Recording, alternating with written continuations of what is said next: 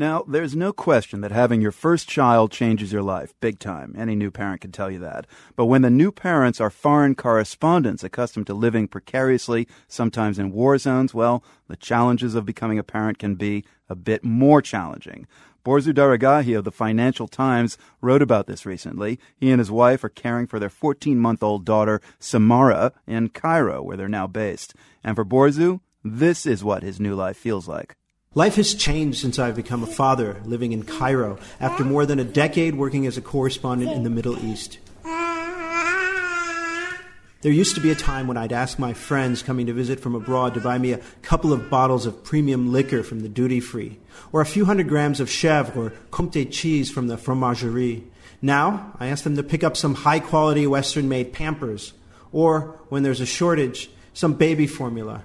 Aptamil is my new single malt. okay, Borzou Daragahi, baby formula is your new single malt. Uh, I, I, trust you take it neat. no, straight up on the rocks, exactly. It kind of says it all. I mean, what else is missing from the regular baby gear parents would easily come by in the U.S. or Europe, for example, there in Cairo? You mentioned diapers. Well, I mean, there's diapers. They're just not high quality. I mean, you have uh, a lot of the Western products here, and they're sometimes even made here, but they're not up to the standards that we're used to. You know, you once had a root canal performed in Baghdad with the dentist having to leave you in the chair to turn on the power generator a couple of times. How does it feel for you after a decade of covering the Middle East as a child free reporter to be having these concerns now about you know where she's going to school and what you're going to do to protect her, that kind of stuff.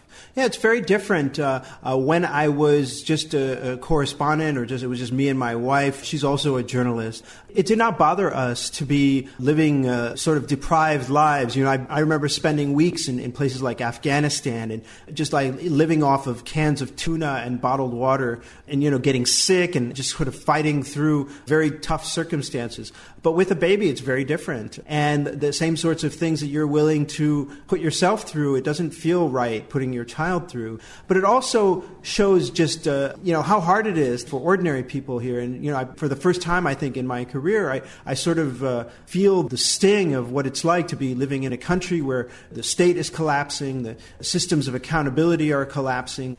You know, you, you described some pretty yuppie restaurants in, in, Cairo, health clubs, even a large country club that sprung up. What happened to all the dire assessments of the Egyptian economy right after the 2011 uprising there? Surely there's still a large poor population in Cairo.